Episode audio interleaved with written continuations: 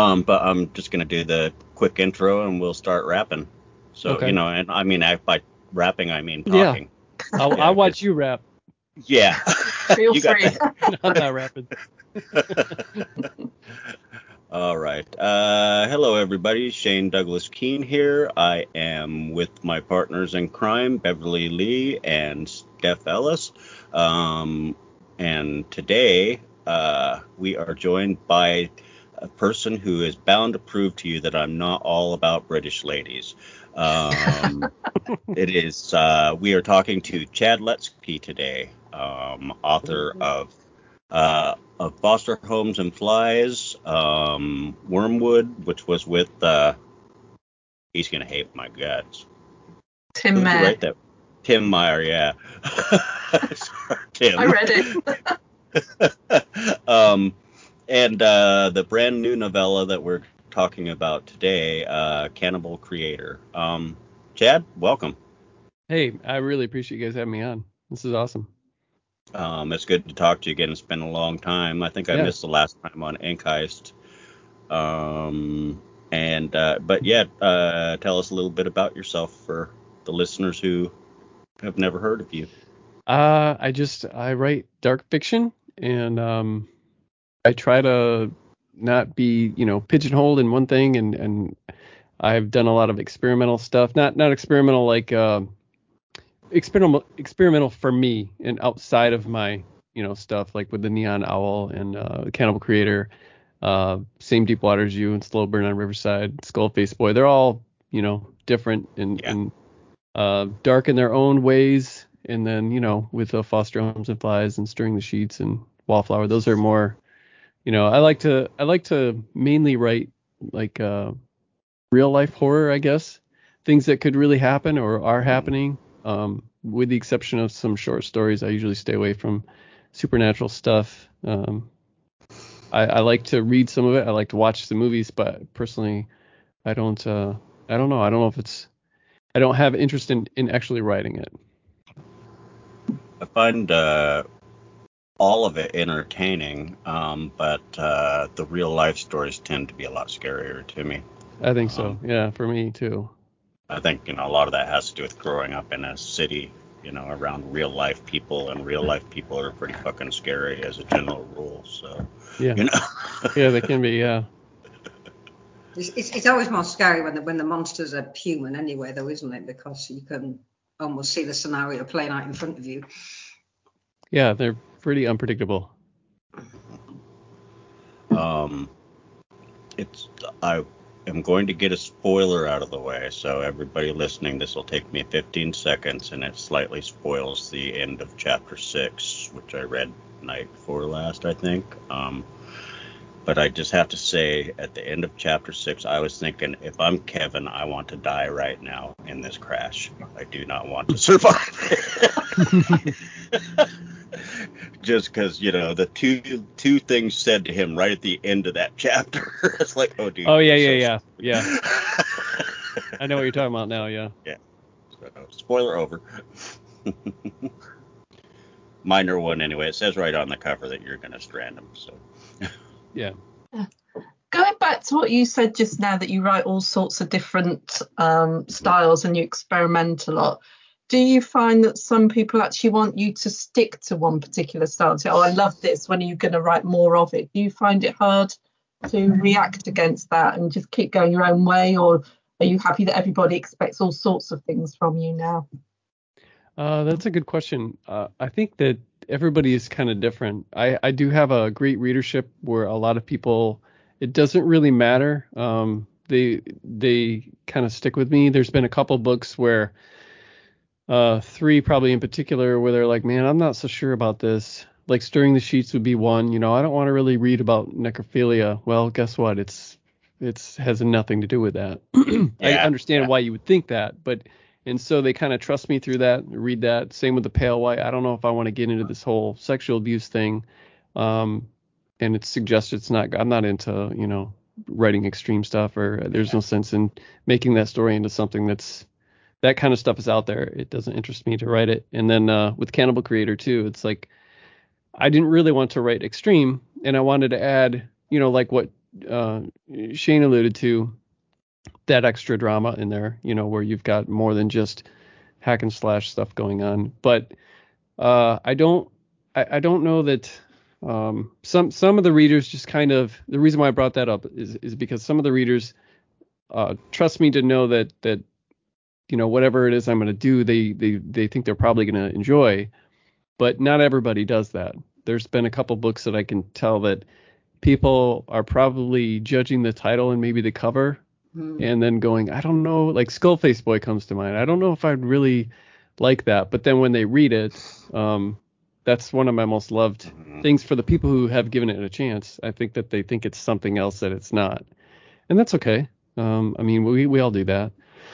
But um, I don't I, I don't know that um, I don't really pay attention to what people would like to see me. I, I think the main consensus would they would like to maybe see something long one day, longer, you know, like novel length, which I don't know honestly that I have that in me. I that's not really my writing style. So to take something the way I write and make it real long would be uh, it would feel like I would have to pad a lot and it would just mm-hmm. feel like maybe not me. Yeah. Um, because I've really, tried, but yeah. Yeah, I think it would. Uh, your pacing. I don't know if your it, the way you pace your stories would apply well to a real long. You know what I mean? Yeah. I mean, your your stories are all, even your quietest stories that I've read are extremely fast paced. Yeah. You know, well well suited to short story or novel, or novella rather. You know. Yeah. So. And I think that has to everything to do with you know we normally uh, create something that we want to see, read, hear, watch, whatever. Um, and that's what I've been doing. And I'm not a, even though I'm a huge Stephen King fan, I'm not a fan of the three or 400 pages in it that didn't need to be there, you know? No. That no. kind of stuff. So I, I can't, um, it's just not in me. So just descriptions, for example, I, yeah.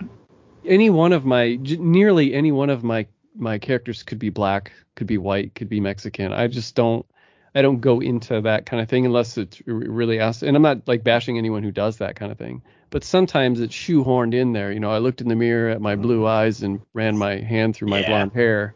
Yeah, it's like, I hate that. Yeah. I mean, I don't hate it, but it's not for me. I'm not a big fan of that. You know. Um, yeah, I don't write like that, but works for some people, I guess. So writing at that sort of length, how many novellas do you normally expect to write in a year? What's your sort of writing pace?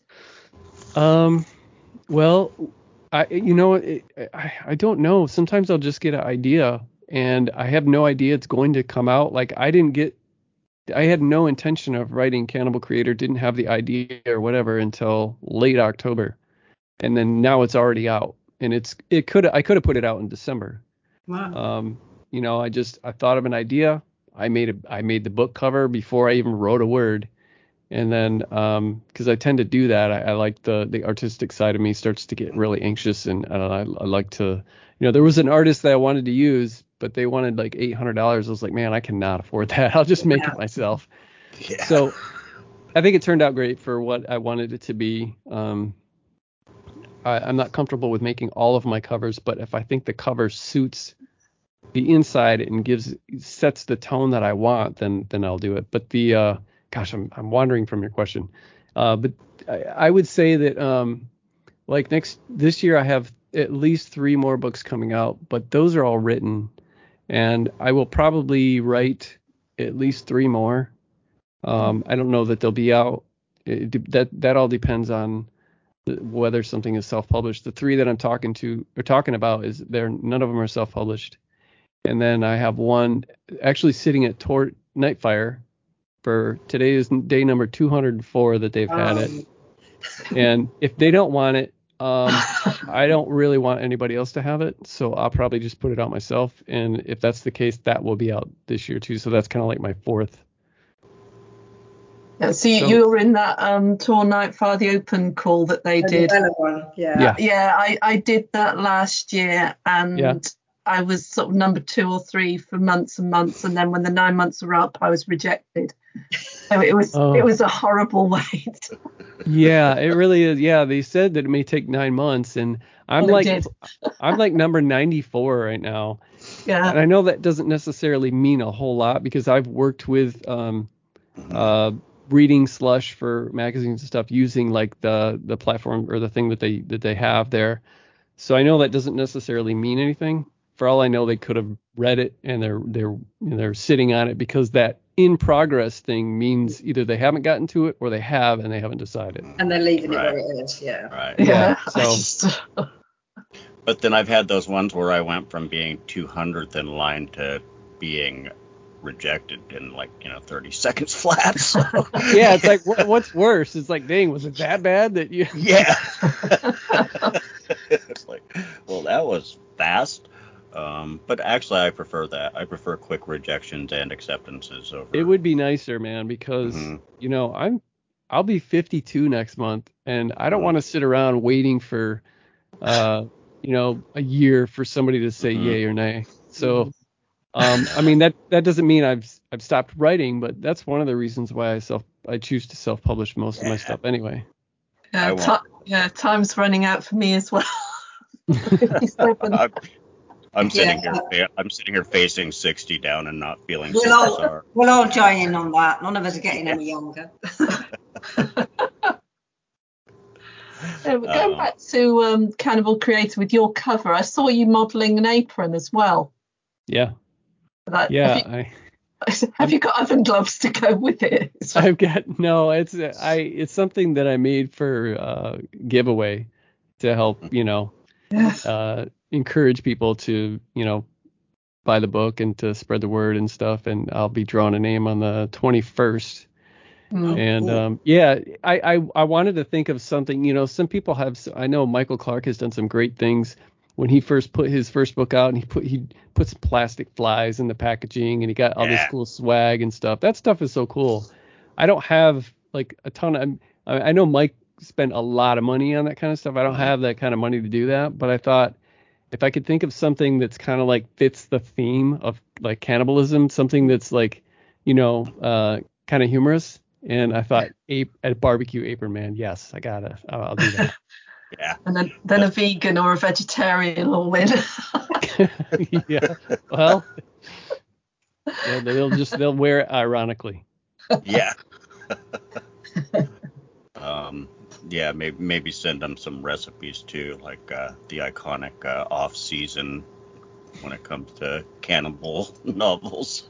I thought of I thought of doing recipe. different things like that, like throwing Yeah. a, a recipe at the back of the book for, you know, just some kind of novelty thing or Yeah. maybe a bookmark that had the cover on one side and a recipe for something on the on the back, you know, just being Well, that blast.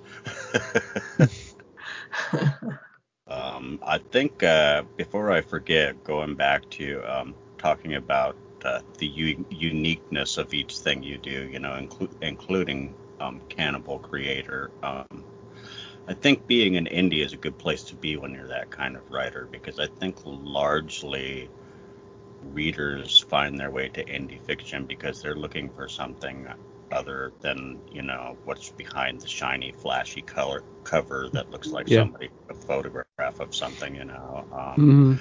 they're they're looking for that new spark of creativity you know something that takes their minds in something other than the same old direction so yeah. um, not that I'm, I, you know, I mean, I lost my train of thought there, but basically, I just um, was wondering as you, approach those things like that, is that something that's really at the front of your mind, or does it just happen? You know, when you when you take those stories um, like Cannibal Creator and add your own little bit of flair to it and your own uh, take on it, you know, that's is that just a natural part of your writing style? You think? Uh yeah. Well, for the most part, I try to only do stuff that is absolutely original. Like I know there's nothing like this. Like a Foster Homes and Flies. Um, you Right. know, there's nothing like that. I'm sure there's some stuff that's closer to like maybe stirring the sheets, but not quite that heartfelt or not that quite innocent, you know, that innocent. Um, or Skullface Boy or something. So I try to try to be as rigid as original as I can. And but there are times where I want to delve into something like Wallflower. I wouldn't con- I wouldn't necessarily consider as being something truly original.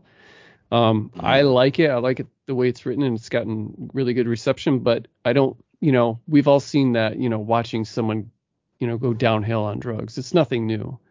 This is just the way that I do I did it. And so I like to also mess with stuff like that too to to put my own stamp on it. And that's why I did Cannibal Creator to like I like the Italian horror uh, films from uh, cannibal films from the 70s and 80s. And so I thought I'll do my own thing, but like book format, and but I'll make it totally different. So it's the same, but it's not at all the same. Uh, I like to Mhm. do that kind of thing.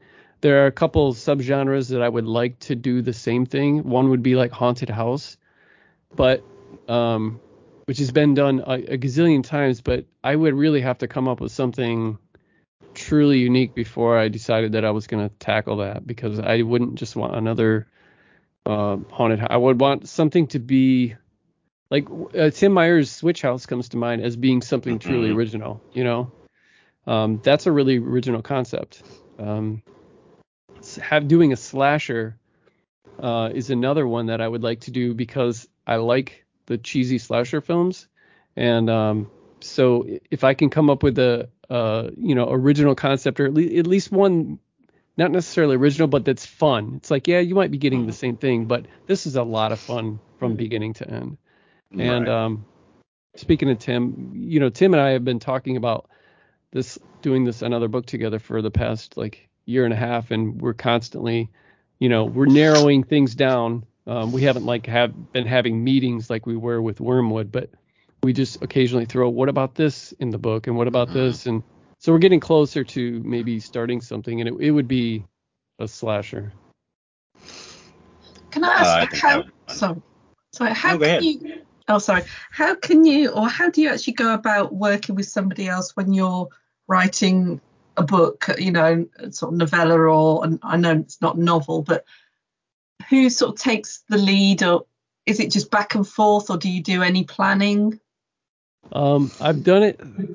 Uh, well, essentially, I've done it four times, um, and they've all been different. So I don't have like a formula. I've done it where I just wrote, I, I pitched a novella um, years ago to uh, somebody who asked me if I wanted to write within their world based on their novel, and so I did that, and it was nothing that I would have done on myself. So I pitched the thing. I had to do this super extensive outline that I was taught how to do and then I and then I was I, I wrote the book and then I was paid for it. I don't it's on Amazon. I don't really talk about it because it's not that I'm ashamed of it, but it's just uh it's not something it's not it's kind of like not me. Um but it was fun. I'm good friends with the the guy that who I did it in in his world, but it's just not my thing. And then I wrote with Terry M. West and that was more of like a back and forth thing that was very brief because it's only a novelette and I think we went back and forth. I think we had like the germ of, of an idea. And then when I wrote Out Behind the Barn with John Boden, it was based on a short story that he had written that he had submitted somewhere and it got rejected. And then he um, sent it to me to read. And I said, man, this is a really good story, but I think it needs to be longer. And so he sent it out again and it got rejected. And then uh, he said, Well, I'm going to send it out to this other place. I was like, Dude, just make it longer. So he tried and it wasn't working. He said he was screwing it up. And so he said he's going to send it out again. I was like, Well, I hope it gets rejected because it needs to be, instead of being lost in an anthology somewhere that people read for two months and then it's gone, it needs to be its own book. So um, he's like, and it got rejected again. And he's like, Fine, here, you take it see what you can do with it. And then so I started, I added a couple thousand words, sent it back to him. He's like, okay, yeah. And I, I, uh, and I said, well, we should add, and we added like two, three characters and I rewrote some things. But the beginning of Out Behind the Barn and the end of Out Behind the Barn are kind of like this Boden sandwich. Like those were remain intact. They were barely touched. And then everything in the middle, we worked together um, based on some ideas that I had that would thicken it up, and we added like maybe I think we added another 15 or 16,000 words to it. It was only like 3,000 words or 3,500 words or something.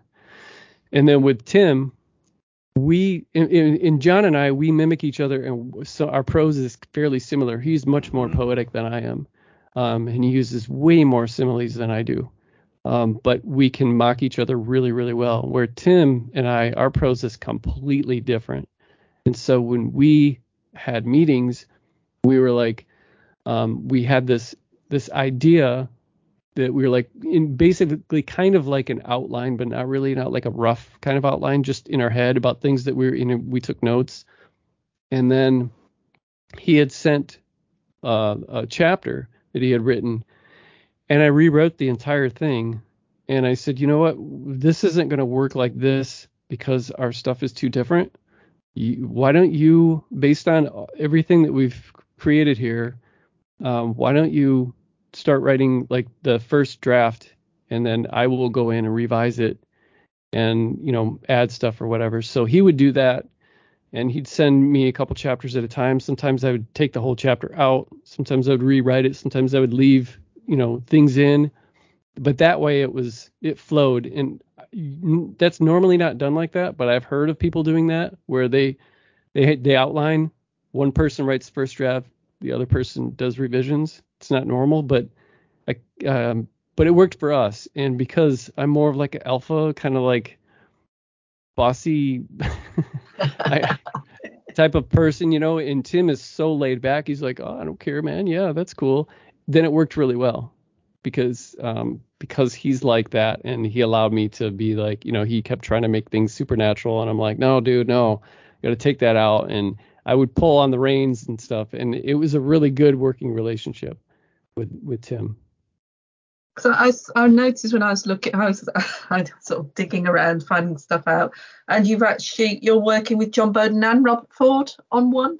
Yeah. That would be three of you working on one book. Well, we So had we had started something probably two or three years ago. Uh, we had like this meeting and we came up with a concept, and then uh, Crystal Lake Publishing uh, contacted me last year and said, "Would you be interested in being in a collection of novellas with two other authors that you choose?" And I was like, I already knew immediately Bob Ford and John Boden because we're all, you know, we're all friends. We all not necessarily write similar, but sort of in, in same kind of concepts. And um, so I sent Joe Mynhardt uh, an email back, and I was like, yes, and I want these guys. And he's like, perfect. So um, it's it's kind of like interlocking novellas. Um, the funny thing is, we were so we we scrapped our old idea, at least put it on the the back burner for for uh, a book that we might do together. But uh, what we were supposed to do is like kind of like work together either on the novellas, the three novellas together, or have them tie in together. Bob didn't under didn't realize that and just hurried up and wrote his novella. And then by the time I was done, because I was working on Cannibal Creator, and then I was like, okay, let's do this. He's like, well, I already wrote mine. and I was like, oh man. So he sent me his and sent it to John. I read his and then I took one of his characters and I put it in my uh I took one of the characters in his thing and I put it in my um book.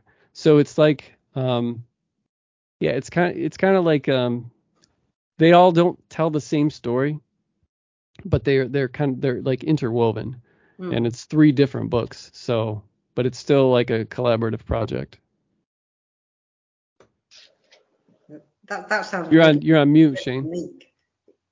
You know, Shane, you're on mute. He's. Yeah, I couldn't get it we to go. stop. on. Sorry. Um, I wouldn't be a show without that happening. Um, that was so exciting. I forgot what I was saying though. I was just talking about the collaborative project with Bob Ford and uh, John Boden. oh yeah.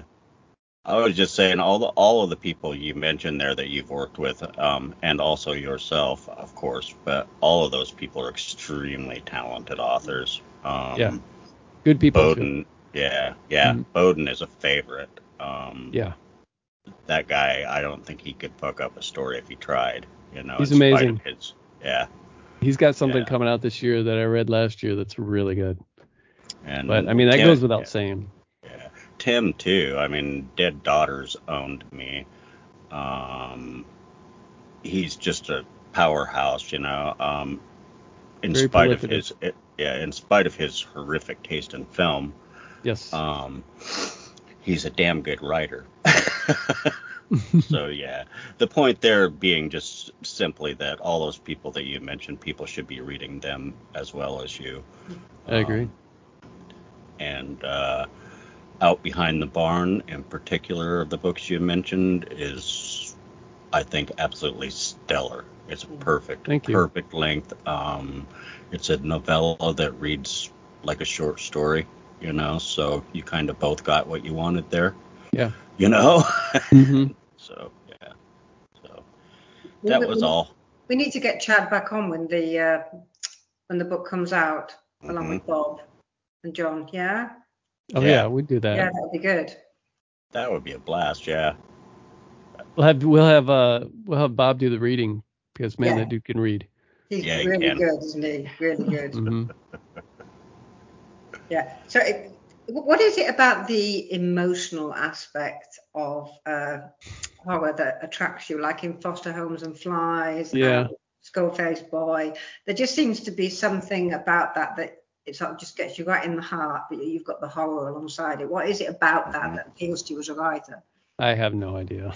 I don't know. I don't know. I, I just I'm a really empathetic person. I Mhm. I worry for people uh, way too much, and I sympathize to a fault, and to Mhm. where it affects me greatly. And it sucks in real life because I do I get really bummed. And I'm talking about even people that I don't know.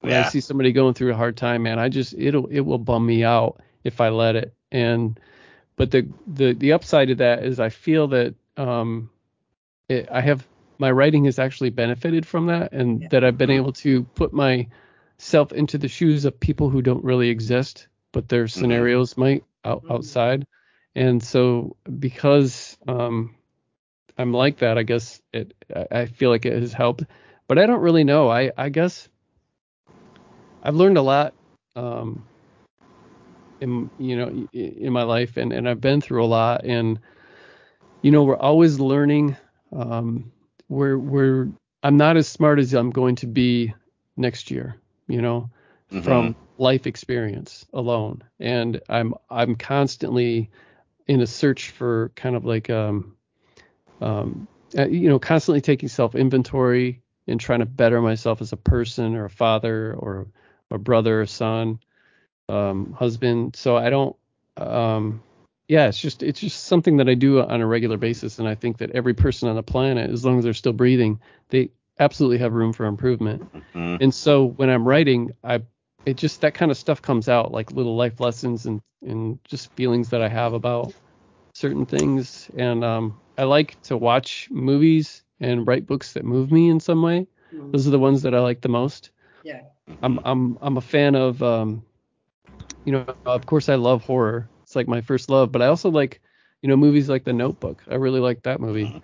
Um, uh, I like emotional music. You know, I don't I don't I, I listen to a lot of punk, but I also I listen to a lot of jazz and and smooth jazz and um, stuff that's uh, very moving. So I don't really know. I guess it just comes out, and I can't really help it. I guess I guess that's just me or in my DNA. I, I don't have an answer. I guess I don't know. That's That's a- that's an answer. That's a really good Yeah, answer. yeah. The personality type, um, that extreme empathy, yeah, it can suck really bad, but it really informs your writing. Um, good example of that is the one you mentioned, um, stirring the sheets. Uh, when I when I read the synopsis to stirring the sheets, I was not interested whatsoever in this in this Lutzke guy, and that was the first book I read by you. Mm. Uh, um, and what happened was uh, Rich Duncan said, "Dude, trust me, it's not what you think." Um, and and it's must-read material, and it, yeah, it's like that'll give you an idea of what empathy can do to make a writer a better, a better, you know, both talent and person, you know, because uh, I would have never expected to be uh, heartbroken by that book. You know, I'm glad you enjoyed it. Thank you. Yeah, I think that that element feeds into um, Wormwood as well, because as you go through, you've got Cass, who's quite, she's a strong character and you not likable, mm-hmm. but then later on, when it all sort of reaches a certain point, you discover the background to her and yeah. why she's like that, mm-hmm. and you think, yeah, so you, you you you shift the person's viewpoint, their perspective of that person, and you yeah. okay, yeah, she's done something horrible or or whatever, but we can understand why. It's not an excuse, but it's re- yeah. a reason, and it sort of draws out the empathy and the connection with the reader a lot more. And I think that is what I've actually liked about the three books of yours that I've read in the past couple of days. bit of a bit of a marathon there because they they were sort of stories that I wouldn't normally read. You know, you see Cannibal Creator and Shane mm-hmm. right, you read, you know, I'm going to read this, and I was thinking, oh no, and I read it through, and even though there's less of that emotion in that particular one, you still got it there yeah. with the father and the son, and then you again in um, Foster Homes and Flies with the characters in there. So in all all of them, there's that little bit of humanity still, I think, that connects with the reader and that's probably why I'll carry on reading your work. It's it's really good. I enjoyed it. So. Thank you. I think that it, the more humanity we have in something, the more we can relate, and, and for me anyway, the more, more enjoyable it is. I do, I struggle with um, suspension of disbelief in some things, and I can't just. There are some books that, or even movies that I just can't. More, not necessarily movies because those I'm just it's only a 90 minute or 2 hour investment. It's not a big deal. It's not a 6 to 8 hour investment of reading a book where where books I have a harder time with suspension of disbelief um, unless it's either written exceptionally well or the the uh, concept is so original or just I don't know the way that it's written but I've read a lot where I'm just kind of like I'm just not not buying this. Like if it's it's supposed to be scaring me, it's not scaring me, or it's supposed to be doing this and it's just not doing this, and it's it's it's kind of like um you know the old adage, you know, it's me, it's not you, you know, and so that's kind of there are some people who they're they're they've shut their brain off, they know what they're re- they're getting into, and this is the kind of thing that they really enjoy. Um, but I think uh, yeah, just having that humanity in there for me anyway is what takes it up to a realistic level where I can uh, truly experience it the way that um, that I would like to. There's our silence. Yes, so we're looking at each other now. Now whose turn is it? Yeah, um, I was admiring the background to your website earlier, mm-hmm. the shining carpet. Yeah. Uh, yeah. Uh, did you pick that because that's a favorite of yours? Yeah. Yeah. Yeah that might be my favorite horror movie, and I, I, yeah, I love that design. I'm a big fan of like retro '70s decor and stuff, so it's like two in one. You know, uh, I love Kubrick, I love uh, his film, and I love just the orange and brown and reds yeah, of it, it, the 70s. It's instantly recognizable, isn't it? You just yeah. see that and you know exactly what it is. Yeah. Yeah. I, I actually watched Doctor Sleep last night for the first time and really enjoyed it. Yeah, it's good, isn't it? Even I though it wasn't as faithful to the book, I thought it, it, was it was brilliantly done. Yeah, I thought I loved how they tied together Kubrick's vision as well as mm-hmm. uh, King's book, so you could appease yes. both both audiences. Yeah. I, I, thought that was great. Yeah, I, I didn't realize that Mike Flanagan had done it because I, I, I missed it when it came out at the cinema, um, and I just noticed it was on Amazon last night. So I thought, oh, I'll just give this a go, and I was very pleasantly surprised by it.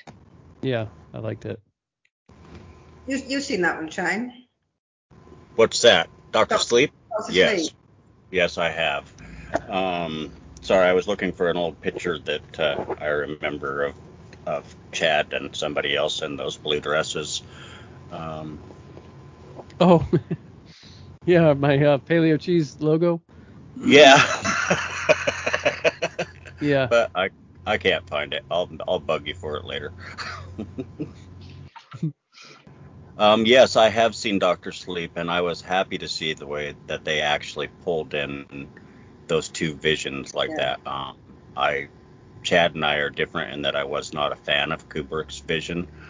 Um, I mean, I was a fan of the movie. I was not a fan of his interpretation of the novel, um, which is, you know, a contradiction, I guess. But um, but yeah, the way they pulled that, you know, they made it the best of both worlds, so that you could, like you say, pull fans Yeah. in from both. Um, but uh, uh, yeah, overall, I really enjoyed that. I think that was probably one of my second favorite adaptation of King's Hmm. work. You know, with uh, pets, What's, what's the the original, first?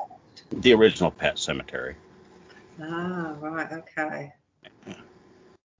And and the and the made for TV Salem's Lot. I'm a David Soul fan from way back. Oh God, Man. back, isn't Starsky and Hutch. Yeah, I love that. I watched it when it was when it aired. What was that 78, 79? Yeah, Yeah, me too. it's a good time. That's a great movie. Great miniseries. It was absolutely. I forgot it was a miniseries. It's been a long Yeah. time. So, so, Oh. so what? So what do you look for in a good movie then, Chad? Is it the same what you look for in a book? The something that will move you emotionally when you're watching it? Yeah, um, my all of my books are pretty good representation of what I love in a movie. I, I like dialogue, uh, dialogue driven stuff. I like character driven stuff. I like small cast of characters, um, like uh, isolated settings. Um, and that's pretty much what all of my stuff is. I'm a big fan of like uh, indie film, uh, like indie drama. Hmm. Um, I some of my favorite movies are just literally pretty much like just dialogue. You know, like uh, Mark Duplass films. Um, huge fan of Mark Duplass and his brother. Um, or movies like um, uh, or just I, I also like quiet horror. Um, you know, or something that's just completely original and has a nice indie feel. It follows comes to mind for kind of like it has a very indie feel to it. Um, it's got uh, uh, just some cool cinematography in it, and I just like uh, yeah, and I like slow burn and quiet quiet stuff too. I'm not a big action guy. I car chases and explosions they really bore me. Yeah. Yeah. not- it all becomes just like visual wallpaper after time. It's Yeah. just it passes in front of you and you're not really taking any notice of it. Yeah, I'm just not like I mean I'll enjoy like a an action film from like the 70s and 80s for the nostalgia of it, Hmm. Mhm. but um as far as like like all these superhero movies and Marvel, I can't I don't watch any of that stuff because I don't like it. I don't either. It's not seconded, Uh. I do like uh, old samurai flicks though. Yeah, those can be fun. Yeah, Yeah, I'm a, I'm a big fan of martial arts stuff, Kung especially Fu. old stuff. And Kung Fu Theater or uh, like Yeah. have you ever seen the story of Ricky? Ricky O. yeah, Mhm. That's one of my favorites. like this minor, you know the old like Seven Samurai and hmm um, those ones like that. The ones that Sergio Leone did such a great job of ripping off with his spaghetti westerns, you know. hmm So, That, But which in turn Tarantino ripped off. Yeah, the- exactly. but uh, I yeah, ripped off is a, is harsh. Interpreted is Paid better. homage to was Yeah, influenced by. paid Yeah. was influenced by. Although um, Fistful of Dollars and what is it, Yojimbo were uh, pretty much the same fucking movie with you know different actors in them and different locales. But um, sorry, I'm a, I'm a nerd about those old films. But uh, yeah, I digress as usual. Um, what about, uh, but speaking of that, that was something I was going to ask last time I talked to you, and I think uh, we got off on a punk rock conversation or something. I believe that's exactly what it was. Um, is uh, foreign film. Do you watch much in that area?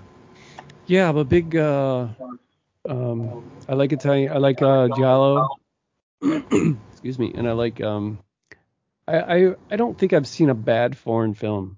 Um, I've seen some really cool dramas, some really cool horror ones. More more more recently, in the last couple of years, probably like Terrified was one of my favorite movies. I believe that's a Spanish film. Oh yeah, yeah, on Shudder. Um, yeah, tha- that's just amazing movie. And then uh, another one uh, is a movie called November that was on Shudder for a little while. That that was pretty amazing. Um, I don't watch it a lot because, like most people, I don't wa- I, I don't want to sit there and read it. But you know, so I kind of have to be in the mood.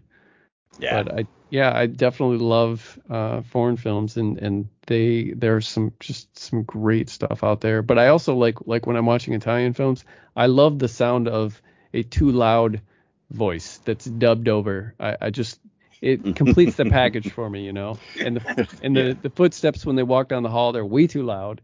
uh-huh. And uh, it's just part of the whole aesthetic, and I love that.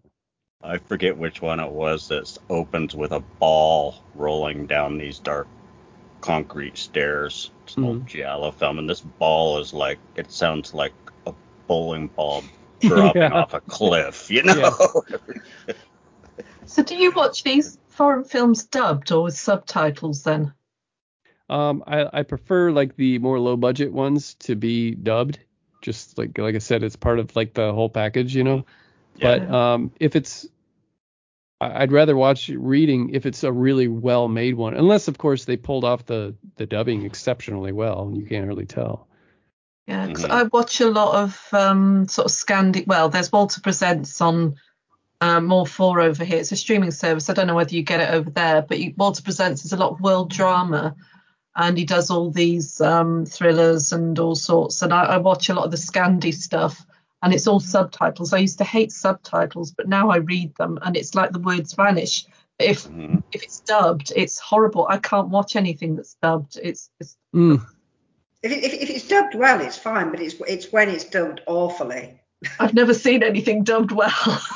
Yeah, See, I'm just the worse it is dubbed, the better, the happier I am actually with those like old Bruce Lee films. Yeah. I would yeah, much rather those be dubbed than than badly subtitled. dubbed badly. Yeah, Eh, exactly, you know, where he talks for five minutes and says asshole, yeah, you know. yeah. His mouth's still moving. exactly. Yep. Did you did, did you Um, watch did you watch the Chestnut Man on Netflix? That was dubbed. I haven't. I haven't seen that, but I That did was- see I, someone. I saw that. It had subtitles. Oh, I You- think you, can. I think I, I think you can choose. I watched it Sometimes with they the have the dubbing. The dubbing was really good. Yeah. Like you, you didn't notice that it, they they weren't speak. You know. Oh, I, I kept the subtitles on. I didn't watch the the dubbed. Yeah. I've got used to the accent and trying to learn the language. I saw Funny a is- couple.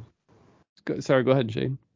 no, no, you you spoke a split second first. I, I was just gonna say I, I saw a couple movies recently that were in English, but the accents were so thick I end up having to put the subtitles on. One was called, I think it was called Bloody Hell. It's like a vampire movie, a newer one for it's either I think it was Shudder original, and then another one was a really good movie called um uh something like uh, what is it called? Coming Home in the Dark, I think is what it's called Oh. very good.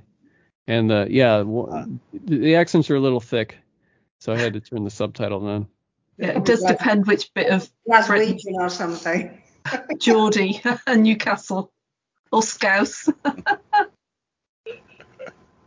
Yeah, the funny thing is though is that I watch so much foreign film that I barely even notice the subtitles anymore. It's like Yeah. you you catch you get to after a while to where you're actually picking up, you know, well, especially with certain languages. Um, when I like Indonesian films, Korean films, Spanish films, I barely even see the subtitles in those films anymore. Um, because I watch so many of those. Um, but uh, there's no Yeah, I've been- whatsoever that. I've been teaching my I've been trying I've been teaching myself Spanish uh, for the past week. I've been spending like an hour and a half, two hours a day um, on it. Right on. I've always wanted to learn another language. That one in particular is just an exceptionally beautiful language Yeah. as far as the romance languages go. Yeah. Don't, don't you have a book coming out from um, Dilatando this month, Chad? Yeah, well? yeah, yeah. I do. Is Foster is Home that Home Flies? Yep. I mhm, thought I'd seen that. Yep. So you're learning Spanish so you can read your own book in Spanish. Not necessarily. That would be interesting, wouldn't it? Yeah. That that's also um uh it was supposed to come out in Italian too, but the the publisher couldn't withstand against COVID and they they went under recently. It's real Oh, sad. But yeah. That is really sad. Um, and yeah, I'm not going to go any farther with that because that's really sad. Mm. So what, Um, what, what does Chad Lutzke do when he's not writing or watching movies Or learning languages. or learning languages? or reading. Uh, um, I, w- I watch movies and uh, TV shows, everything from Three's Company, old 70s stuff to new stuff. But um, I also am a musician, so I play guitar. And lately, I've been finally learning how to utilize all of my home recording stuff. So I was thinking of um, I just recorded a song recently, and I'm supposed to be working with you guys. Know who Jason Cavallero is? Mm-hmm. Okay, I'm supposed to be working with him remotely. He's a great drummer, and I have, um, you know, drum ability to use, you know, all kinds of drums in, in the home recording stuff. But um, I've always wanted to work with someone remotely, you know. Um, so we're supposed to be doing something. And the first song that I wrote, um, I just actually I was working. I've been working on it for the last couple of weeks, but I was doing some finishing touches today, and I'm thinking of making a soundtrack for one of my own books, and um, also thinking of doing something special with it later on uh, with Tim and, and something that we're doing. But I don't know yet. It's still kind of a learning curve. I'm still learning some stuff, but I'm I'm really happy with um, what's how, easy it was for me to um, use this this software that I have and everything. It's been really it's been really cool. I've recorded before, but it's always been like on you know I've recorded from four track, eight track, 24 track, you know, in bands in the past, you know, where it's like a studio type setting, but never true like home recording like through a computer or anything. And Mm. it's easier than I thought, and so Mhm. I'm, I'm probably it's probably going to be taking up a lot of my time. And before COVID, I had a regular gaming group that met every weekend, and we would play uh, these crazy European board games and and um, the kinds that have the kinds that have a million pieces on the table and and uh, that, that give you headache when you're trying to play um, because the rules are so advanced. I love that kind of stuff. But do you find um sorry. I was just going to say that we've only met once Um, in the past two years, and uh, um, since COVID, and that sucks because we were meeting every year for nearly a decade, or every weekend for nearly a decade. Mm. Yeah, I remember when the last time we talked to you, you were still doing that, just barely. I think that was right Yeah. toward the toward the beginning of that. No, I was curious how how long you've been a musician, um, because I, I was wondering. Like, I find sometimes I get frustrated when I'm recording now because we used to go in and rent studio time to do some Mhm. of the same to do some of the same stuff I can literally boot up my computer and do now. Mhm. You know, I mean the sound mixing and stuff. But it's kind of like um, um, we spent a lot of money on that stuff to have, you know, entire buildings dedicated to Yeah. our shitty music, you know. Yeah, and these computers they can make it sound better than a lot of that stuff Mhm. back in the day. I mean, as Oh. far as like, uh, you know, not like pro- super professional stuff, but as far as like, um, probably what you're talking about, like this on a smaller scale, Yeah. uh, studio yeah, that we, yeah, then then the computers can make it and and simple, you know. yeah. I mean, I've got I've got a whole slew of depor- uh, distortion pedals in or or all, all kinds of pedals, you know, delay and and phase shifter Yeah. and fuzz in in just in that thing, and that's just for guitar. Yeah, yeah. Um, which is pretty much all I play is guitar. Mhm. But um, but when you start um, using samplers and things, suddenly you play you play a lot of instruments you don't actually play. You know. Yeah, I haven't messed around with that. I just I, I've been I'm a guitarist and I've got a bass and if you know how to play guitar, you can you can play. Yeah. Uh, you might not be slapping around like Flea and stuff, but you can play a bass just fine. yeah. if you know how to play guitar. So, um, yeah, and um, so I've just laid uh, vocals and guitar and bass down, and then used uh, available drums and trying to figure out, you know, fills and and just uh, the bars and and how all of that is set up, that which is taken up most of the time, other than just trying to get you know vocals down right to where my Yeah, yeah. Um, I'm uh, that's I, that's my power instrument really is my vocals, but I have but I'm just horribly self conscious about them. yeah. Yeah, a lot of people are. Yeah. yeah. But anyway, that's a total digression. I was interested in that though. If you uh, had noticed that, you know, sometimes I get really frustrated at that. Okay, well, why couldn't it be this? Could have, have been this easy and cheap back when I was, you know, 17 and, you know, Mhm. um, thought oh, if I was, it- yeah, if I was, Yeah. eight, I would be, I would, oh man, I would have all Yeah. kinds of stuff because everything that I recorded back in the day is on cassette. you yeah, know? It yeah. I haven't been in a band in, in quite a while. yeah, same. um, we had some stuff on cassette and we had some stuff on reels too, um, in actual cans. Nice. yeah. Real, real to real is like the best way, man. Analog, it sounds Yeah. like way way better You do realise that the people listening to this that are going, I don't know what they're talking about. Should have brought my son in here. He's the musician. There's all the home Sorry. recording and everything. Yeah. Is his it's a nerd thing I just listen to it or watch the videos. I was watching a video um, just before I joined the call, actually, Mushroomhead's latest, and it's a, really creepy horror thing. It's a, re- I can't remember what it was called, Requiem for Tomorrow. And if you get to watch that, have a look at that because I I don't watch too many horror films. I'm not one of those who watches films. I read more. I do watch some of the films, but I love a lot of the metal um, videos, and I think you can get more out of those actually in those few minutes than you can out of a lot of the horror films. I mean, Behemoth they do some brilliant videos, as say, Mushroomhead as well. So I I go there to sort of watch for a bit and tune out.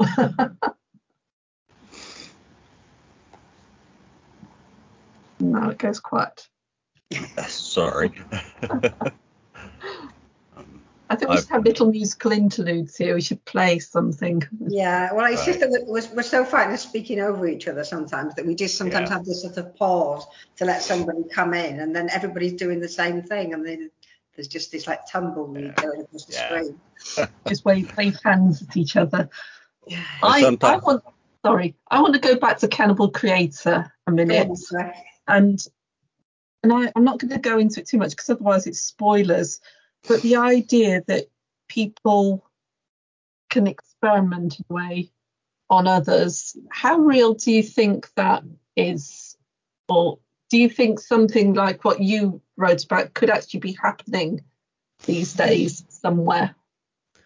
Um, I mean, we have sex trafficking, so yeah, I guess. I mean, and that my scenario, totally, you know, maybe not, but I mean, sex trafficking is is pretty close. You know, the, you've got people that are just, it's like they're um, people treat them like cattle, like guinea pigs, like they were born to screw some rich guy, and that's it. You know, that's that's Mhm. why they're on the planet. That's why they're still Yeah. breathing, is because they they have you know genitalia that somebody wants. And so uh that's uh, sorry that sounds grim but it's true. And and it's a it's a huge problem.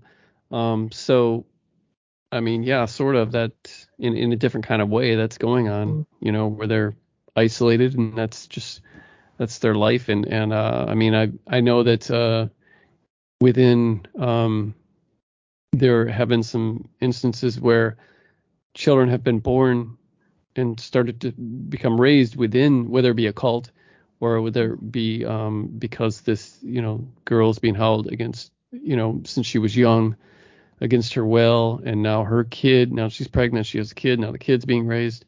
Um, there's probably yeah i'm sure there's more of that kind of stuff that goes on uh, than we know as far as eating people i don't know it's kind of a weird experiment but but i mean it's kind of like uh, kind of like super sol- super soldier syndrome you know um, we Mm. know that in the past the government has has of many countries has experimented with trying to alter um hum, even human biology Yeah. You never know. I even heard something. I, I can't. Ex- I can't remember exactly what was going on, but I heard that uh, that um, the when the whole Roswell thing was going on that um, Mhm. at the time they were something about having deformed children going up into these uh, weather balloons for experiments, like kids that nobody wanted because they were deformed, and um, and that when they found an alien or whatever, that's actually what it was, but that the government was like, hey, they think it's an alien, let's just let them think it's an alien, Yeah. you know? yeah. better than better than them thinking we're abusing children. Yeah. Now I don't. It, it's it was something that I heard once. I didn't really retain it that Yeah. well, but I thought, wow, that's really grim. Yeah. Yeah. It is. using um yeah it is really grim and you think about you think about it um those you know people um disabled people there was a time when they were extremely um extremely disposable in our society. Yeah, and apparently this was yeah one of those times. yeah yeah. Um, of course all the government needs to know is that nobody's going to come looking for you and you're disposable you know? Uh I I mean you know in my fantasies that's not I don't think that's real or anything. Yeah.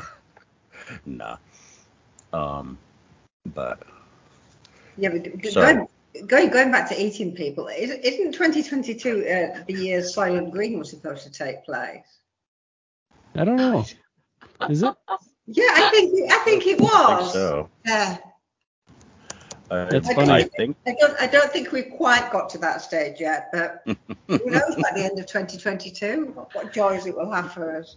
Um, Yeah, yeah you- solution to overpopulation. That's it. We'll just eat dry people and eat them. Yes. I think I've got a few stories like that somewhere. Yeah. it is it's it was the year 22 you're right Bev There you go. I Wow. don't know why I just remembered that gem of information. perfect That's timing Jen Yeah. Um, personally, I have to say, you know, you were talking about the difference on before I forget to mention this about the difference on covers. Um, hmm that you, you know, you had an artist who wanted 800 bucks, so you you made it sound kind of like so I made do, but you did a lot better than make do. I mean, I saw I saw that cover and it was like, okay, this is this is the cover of one of those old Italian films that you were talking about. Yeah. I. I. Yeah. I. I'm happy with it. I. I like it. Um. Mhm. It's just I wasn't sure it was something that, you know, like I said, um, when I'm writing a book, I can tell, okay, I can create this tone.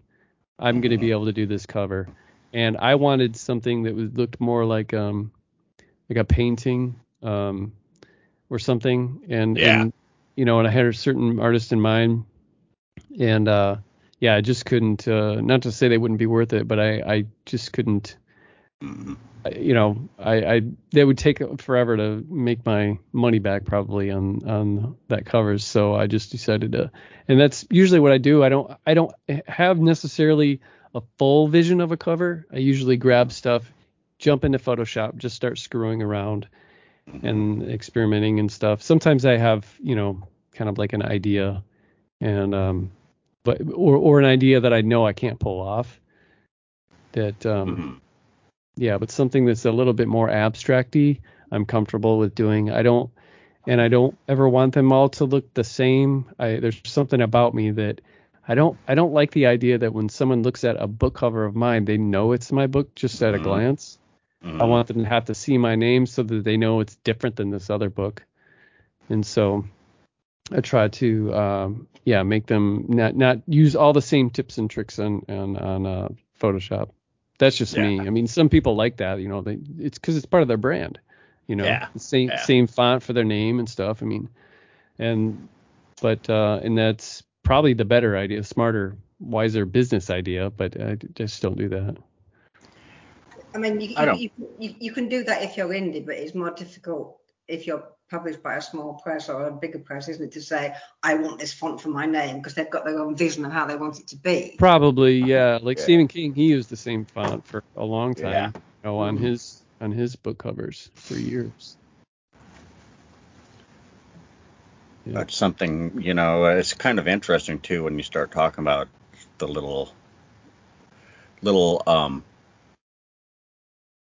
aspects of the business that nobody ever thinks of as a writer. You know, Mhm. like me, I- never thought about, you know, um, that I would ever even be thinking about what I would want in a cover because I always assumed that was 100% way outside of an author, you know, and then people start talking about, you know, I always figured, you know, that's something a publisher's always going to do and you don't Yeah. get a say.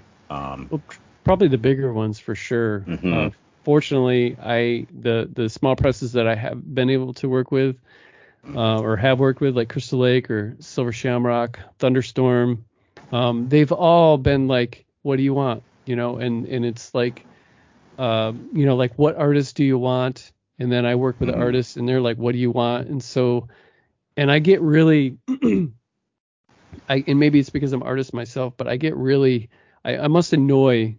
Um, I've only really worked with one other artist, uh, like as far as like something outside of uh, photo manipulation. Um, Zach M- McCain, who did Out Behind the Barn and The Pale White, mhm. and uh, the same Deep Water as you, and uh, Halo Flies, one of the Thunderstorm Limiteds. And with him, I'm just like, I draw something, and I'll have arrows saying, um, fade this, more light here, this is orange, this is purple, you know, I want this here, here, and I get this really detailed thing instead of like, do your thing, you know, you're a great artist, do your thing. I'm very, you know, and, and I've told him before, I, I was like, uh, dude, I probably drive you crazy, don't I, with my whole like, this is what I want, I have a vision. but um, I am going to be working with an artist soon for a book that's coming out in June that I've never worked with before, and uh, I don't know what kind of, uh, you know, how much say I'm going to have, but I Mhm. have already been put in contact, and we're going to be working together. So um, I at least am going to be having some uh, some say. But yeah, I've really I've really been blessed with with the fact that, and I don't know if it's because these publishers looked at other covers of mine and says I like those. He can he knows what he's talking about or something, or if they're just um, or if it's part of me, you know, asking about it. But that would be hard to do to like just have it in Mhm. someone else's hands, especially if they give you your book back, all this hard work, and you just hate the cover. and you hate the cover. Oh God, that's Yeah. my worst nightmare. It's like what you get this beautiful story, and it's like I hate that cover. Yeah, that would that would bum me out. Oh, I like to believe that the cover doesn't matter, but um, it does, does. so much, so incredibly Yeah. much. It's got to set a tone, and it's got to say something about what you're getting into. And yeah, Yeah, Um, I've had um, Keelan Patrick Burke. He's done my three. I think the last one for Pause that's just coming out. That was the one where they asked for not more input from me than they had before. Before it was just they sent me the cover. What do you think? You know, do you like Mhm. it? I said yes. This time it was they've formalised it a bit more. So it's what give us a synopsis, what's it's about, give us some ideas. So I did that, and he pretty much came up with what I had in my head, and so he's, he's, he really good. I do like his stuff. He was brilliant. He did, he did little bones for me, and like I say, you just give him this idea, and he just runs with it and says, "Here you are," and you go, "Wow, that's really good." yeah, he did um, the cover for Wormwood, the the uh, not the Thunderstorm Nightworms edition, but the the one that's out right now. He did, Mm.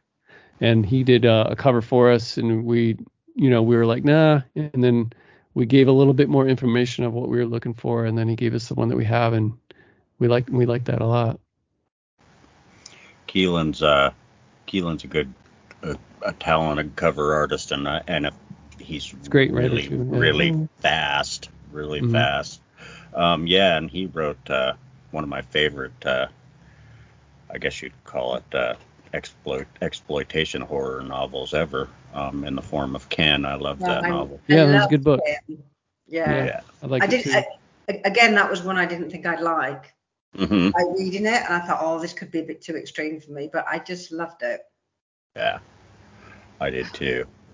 Um, I've hovered But- over it and thought, shall I get it? And I haven't Yes, read it yet. it, get it, Steph. You'll really enjoy it. I Yeah. think yes. If you can say really enjoy it, you know what I mean. Yeah, yeah. There's a certain bit I'm not going to say anything about, but I know. everybody knows. yeah, everybody knows. Yeah. Yep. the next time I see you all, we go, well, that certain bit, yeah. Yeah. uh, just it was a warm and cozy bit, so it's nothing to. That would that that would make a great movie. Yeah, it would. Um, but he he uh, all he did um real quick, and I'll stop with the digression again. Um, he uh, did. Uh, I firmly believe that it was his um original mock-up of the cover of Rue that finally pushed Alan Baxter over the edge and got him to write that novel, that novella. Yeah, I remember him posting that, and then uh, Uh, then Alan like just jumped on it and wrote it like right away, didn't he? yeah. Oh man, it took him. Yeah, he, he like two days later he DM'd me and said, "I'm on a train. I'm slightly drunk, and I'm writing about you in this book." and then it was like he got home and he said, "Okay, first draft is done." It's like, are you kidding me? Wow, yeah. that's a great cover. yeah. And then they did one with a possum, didn't they? Yeah. Stephanie Ray Rayberg, Rabig with the Yeah. possum. Yeah. Yeah, those are those are funny. Those are great. Yeah. Yeah. All for charity too. It was pretty cool, or at least the first one was. Or maybe no, everything after was. The first one wasn't. That's right. Baxter has no heart.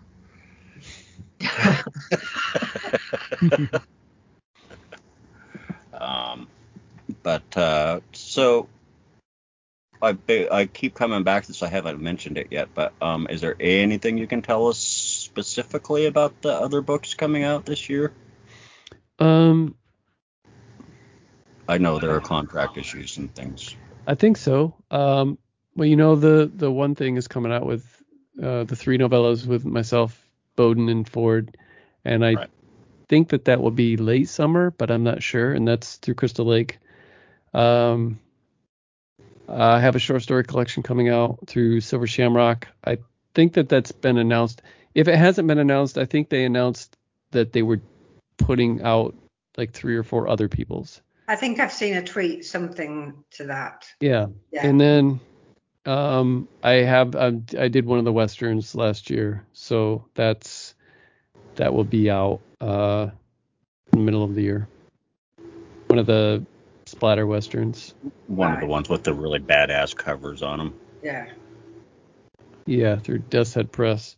Yeah. I don't know if an official I did see my name on some kind of announcement that showed authors that were going to be having those westerns out this year, but uh, I just stumbled across it somehow. It was never shared with me or I was never tagged in it, so I'm assuming that I can say something. Well, well, we know about it now. Yeah, and I hope to have the Neon Owl book two uh, out. Um, those are a lot of fun to write, and people enjoy that. I, I just need to find my humorous crime noir audience for yeah. those. Um, I'm all I'm all over that book. The first one was just absolutely delightful. Um, This is fun. you know, yeah, creating uh, creating enigma around a, the particular subject that you used a lot in that book was a lot of fun. You know. Yeah, I, I'm hoping that it was, you know, and it's and it's in the synopsis in the back, but then the book gets dark, you know, and then it turns into a full murder Yeah. mystery, and then that Yeah. that other stuff is, you know, on the wayside. And I'm hoping if I have this series that people don't put the book down at the be- at the, you know, a quarter of the way through Mhm. the first book and go, oh man, I'm, what is this? I'm not gonna read this Yeah. potty humor through all these things. That's not really like that though. Nah, It's just the one little, one little And- mini case. and that can be said anytime I think really. In my experience my neighbor has music going. Um in my experience um sorry my brain is such that if I get distracted I lose everything that was in it. It's a good- um so I lost it.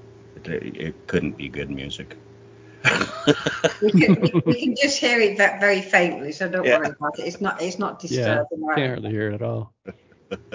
good Yeah. Um, you, you've written an incredible amount of short stories, Chad. But I was amazed when I looked on your website and there's the, the list there, like yeah dozens of them. Yeah. I, I have some some of those are coming out this year too. I got some I don't really uh submit much anymore. It's mainly invite stuff. But um, there is one. Got my sticky note. There's a there's one that's that uh, I really want to get in, so I am going to submit to that. And then there's a couple uh, invites that I accepted that I'll that I think will be out this year. I think like late late this year. Right on. Um, Yeah. The more the more Chad Lutzke stories in the world, the bet- happier everybody will be. I think. No. Shoot. Um, before I forget, is that is this your first um, collection, the short story collection? Yeah, it'd be my third. Third? Okay, yeah, I was just looking through.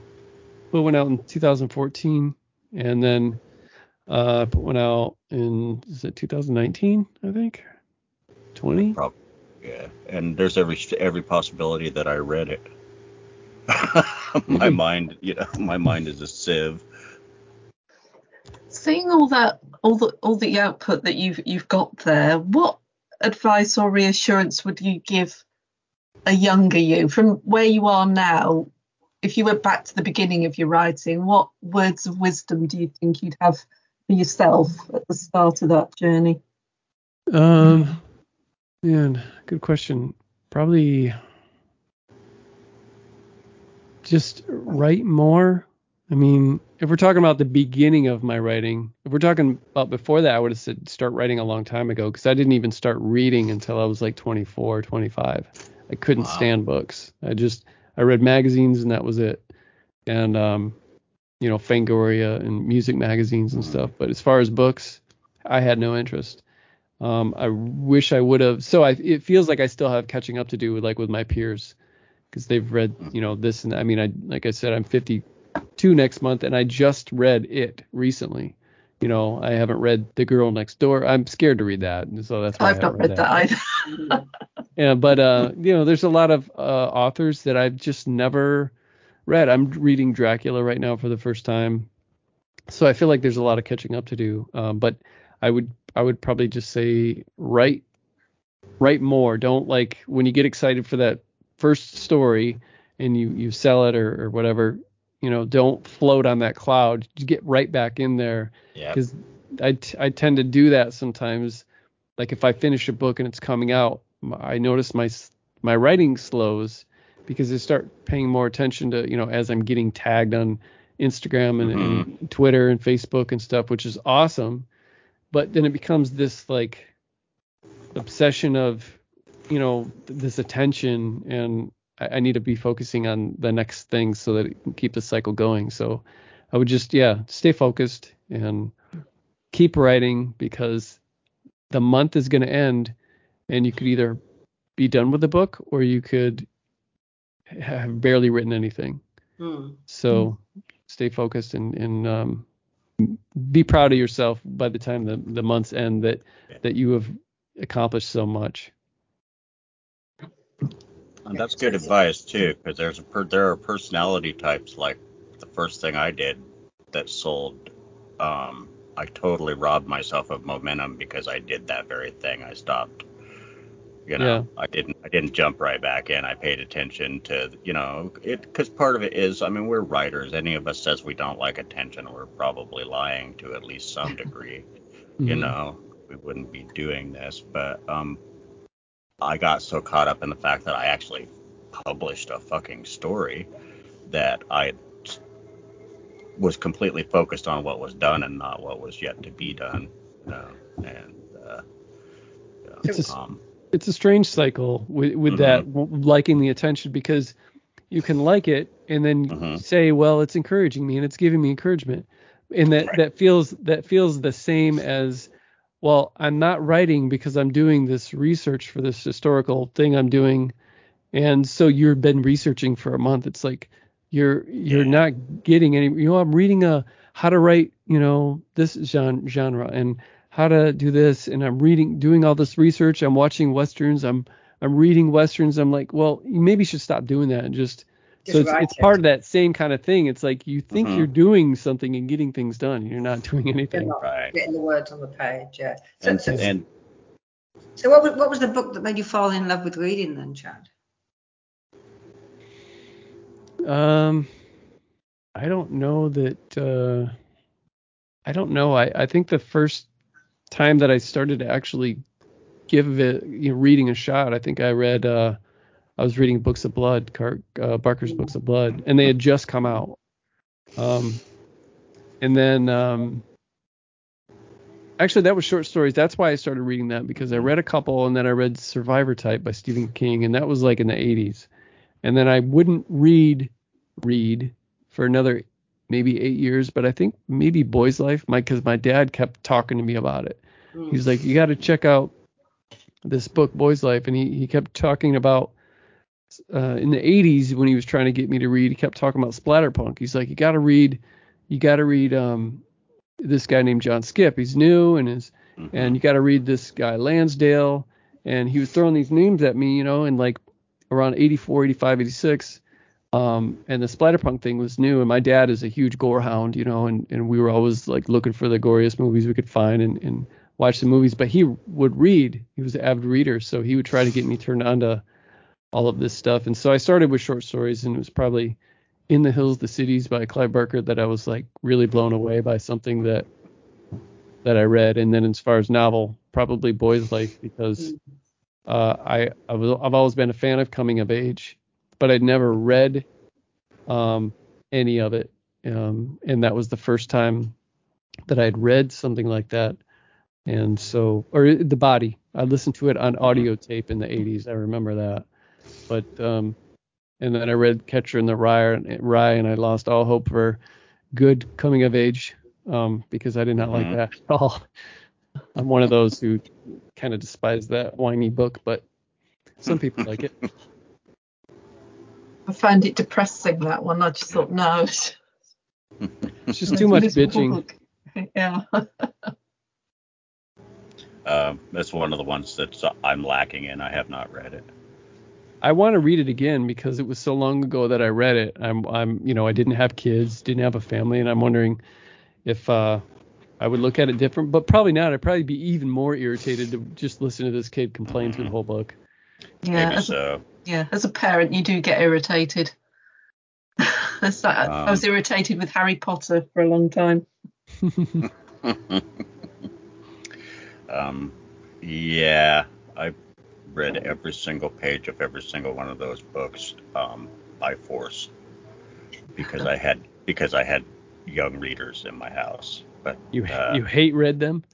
uh, yeah, exactly because I, I had to read them to my daughters every night before bed. So it was uh, it was a pleasant ritual and it was also annoying as fuck because I hated those books. Uh, yeah, I'll tell you what, man. I, I miss so much reading to my kids. They're all Yeah. older, you know.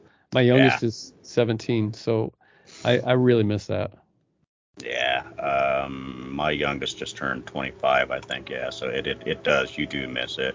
Um, and then the grandkids, um, because you're older, your grandkids grow twice as fast as your kids did. Yeah, So I can know, vouch for that. Yeah. Yeah. Yeah, I haven't read to any of them yet, but I mean, I have three of them. So It's amazing, isn't it? You suddenly look around and go, what? Who the fuck just called me grandpa? What the hell? yeah, makes me feel old for sure. Yeah, yeah. Or walk into a shop and would you like the senior discount today, sir? Uh, would you like to fuck off and die? I mean, yes, but. Uh, I'm not a grandparent yet, but I am a great aunt, and I think great aunt actually sounds older than an Oh, that sounds, grandmother. that mhm. sounds very Dickensian, doesn't It it? does, yeah. Um, yeah, my, my wife is a great grandma. I'm not.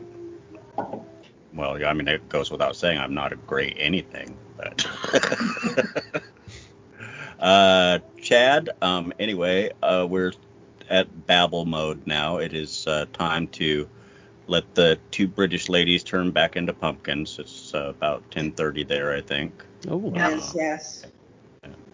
So uh, I will let you get on with what is evening for you now, and um, I appreciate you being here. Uh, highly, highly, highly recommend Cannibal Creator. Highly recommend virtually everything else that uh, you've put out there as well. thanks. So yeah, if you guys haven't read Chad Lutzke, um, do unfuck that. Uh, same with Beverley Lee and Stephanie Ellis. They are both incredible authors, and you really, really, really do want to read them. Um, that's all for me. Anything from anyone else? No, just think so. Shane, Bev, Steph, thanks for uh, hanging out and Yeah, inviting me on here. Yeah. Yeah. Fabulous. And- Thanks, Chad. Best wishes for all of you. I don't, Shane. I don't know if you have anything come out this year, but I know that that they do. So I, I best wishes on anything that's released this year. Oh, thank you, Thank you. Thank you. Great. Thank you. Um, I have stuff coming out in Chiral Mad 5 or Chiral Mad 5. Okay, great. So like three poems, and then you know I I hope to publish a whole bunch more this year, but you know how Excellent. that goes. We'll see. Um, and uh, yeah, thanks for being here. Um, Thank you. We will talk to you. I'll, I'll we'll talk to you next week, Chad. It's Okay. our it's our tradition. All right, man. Thanks All a lot, you guys. Okay, See then. Bye. Thanks, bye. Night. Bye bye.